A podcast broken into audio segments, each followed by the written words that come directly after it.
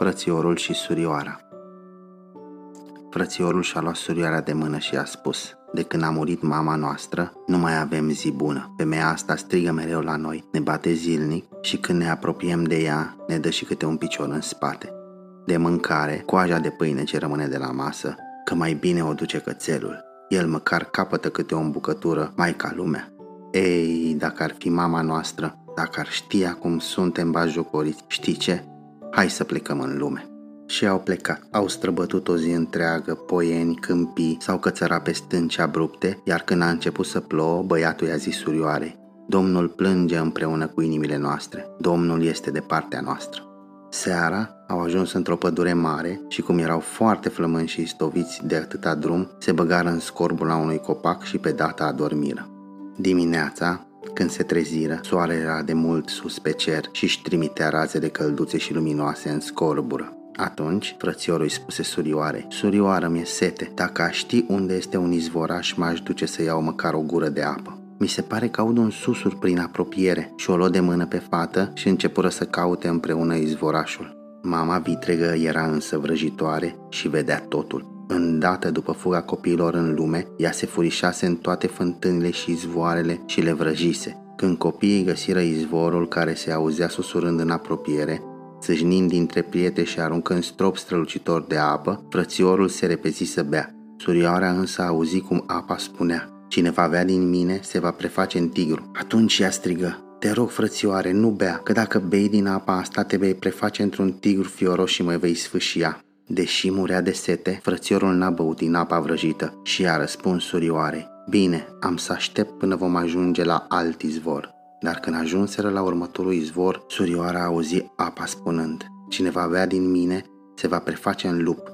Atunci a strigă din nou, Te rog, frățioare, nu bea, că dacă bei din apa asta te vei preface în lup și mă vei sfâșia. Frățiorul nu mai putea de sete, dar n-a băut nici de data aceasta și a răspuns, Bine, am să aștept până vom ajunge la un alt izvor, dar acolo voi bea, orice ai zice tu, nu mai pot răbda de atâta sete. Când însă au ajuns la următorul izvor, surioara auzi apa spunând, Cine va bea din mine, se va preface în căprioară. Atunci fata i-a strigat frățiorului, Te rog, frățioare, nu bea, altfel te vei preface în căprioară și vei pleca departe de mine, iar eu voi rămâne singură în pădure. Frățiorul însă n-a mai ascultat-o și a îngenunchiat lângă izvor a băut apă și îndată ce a înghițit primele picături s-a transformat într-un pui de căprioară. Surioara a început să plângă. Puiul de căprioară plângea și el, dar nu mai era nimic de făcut. În cele din urmă fata spuse Fii liniștită, dragă căprioară. Eu n-am să te părăsesc niciodată.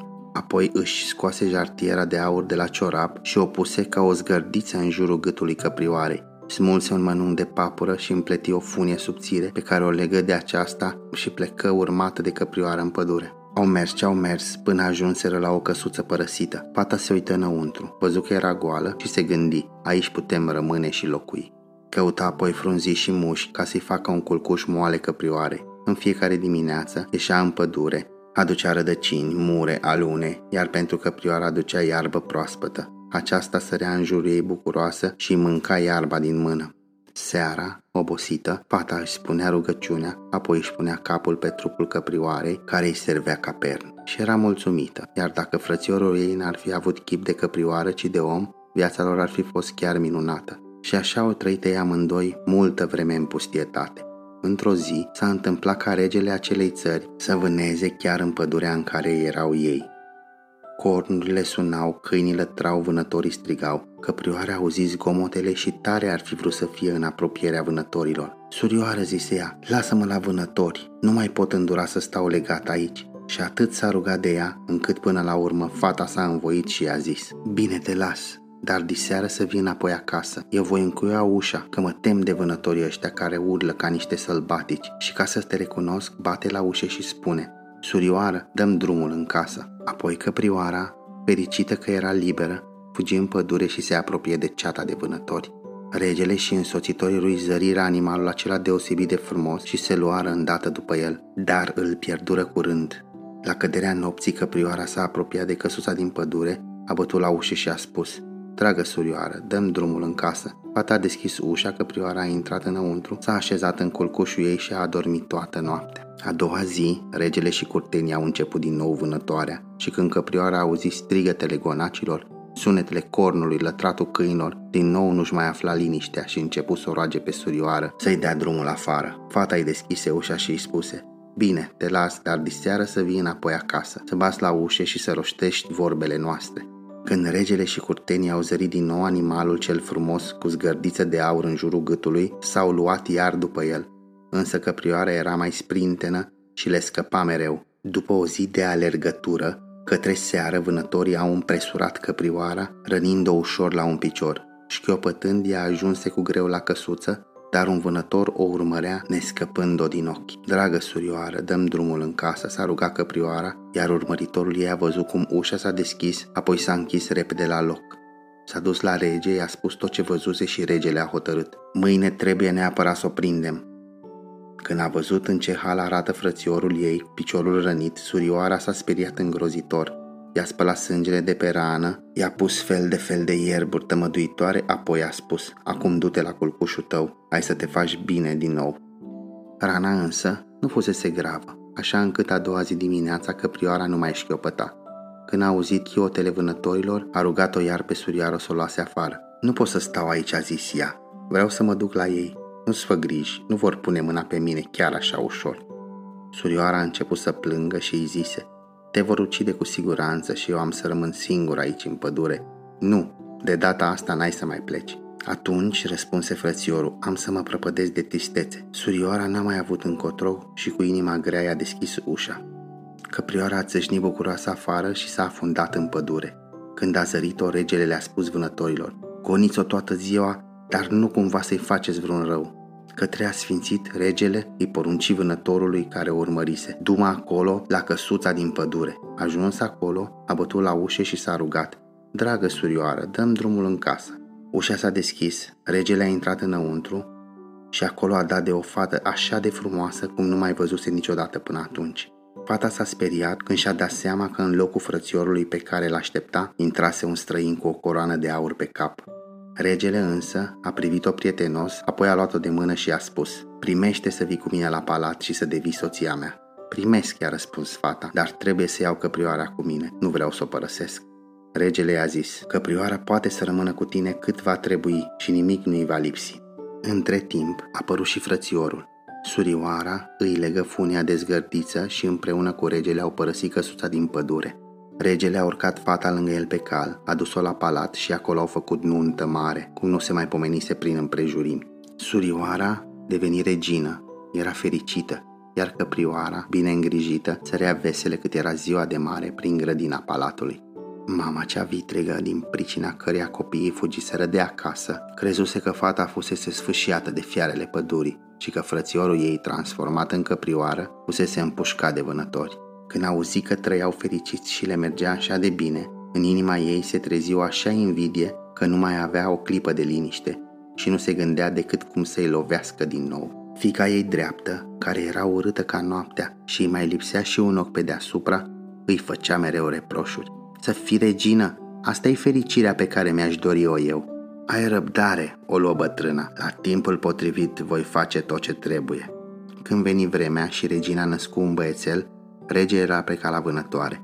Atunci bătrâna vrăjitoare luă chipul cameristei, intră în camera unde stătea regina care abia născuse și îi spuse Veniți, v-am pregătit baia.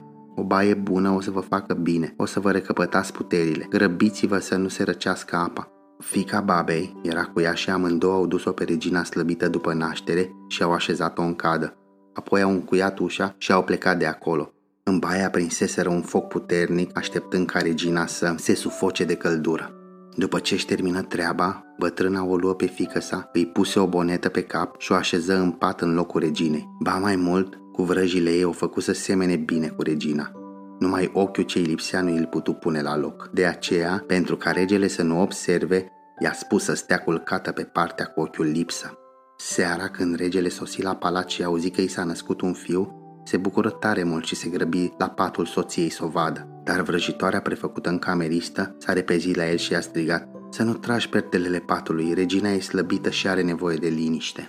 Regele care nu știa că în pat se află fica babei, i-a ascultat sfatul și s-a retras în camera lui. Spre miezul nopții, când toți dormeau, Doica, ce stătea lângă leagăn în camera copilului și îl veghea, a văzut ușa deschisându-se și apărând regina cea adevărat. Aceasta a luat copilul din leagăn, l-a pus la sân și i-a dat să sugă, apoi l-a legănat, l-a culcat la loc și l-a acoperit cu plăpumioara. Căprioara care zburta prin grădinile palatului ziua era și ea acolo. Făptura misterioasă a mângâiat-o pe spate, apoi a ieșit din camera copilului și s-a făcut nevăzută. A doua zi, când Doica l-a întrebat pe străjer dacă văzuse pe cineva intrând noaptea în palat, acesta îi răspunse că nu văzuse pe nimeni. Și povestea asta s-a repetat noapte de noapte. Dar, deși toți șușoteau, nimeni nu spunea o vorbă clară despre cele ce se petreceau în camera copilului. Într-o noapte, regina cea adevărată a apărut din nou și a început să vorbească. Ce face copilul meu? Ce face căprioara mea? Mai vin de două ori și apoi niciodată. Doica nu i-a spus niciun cuvânt, dar, după ce a dispărut, s-a dus la rege și a povestit totul. Regele a spus, Doamne, ce să fie asta? Noaptea următoare vreau să veghez eu copilul. De cu seară s-a dus în camera copilului, iar la miezul nopții a apărut regina, care a spus din nou, Ce face copilul meu? Ce face căprioara mea? Mai vin o dată și apoi niciodată.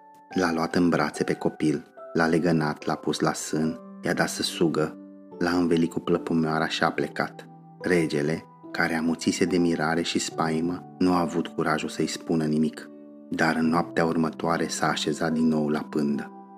Regina a venit, a luat copilul în brațe, l-a legănat, i-a dat să sugă, l-a pus în pătuț, l-a acoperit cu prăpumioara și apoi a spus Ce face copilul meu, ce face căprioara mea?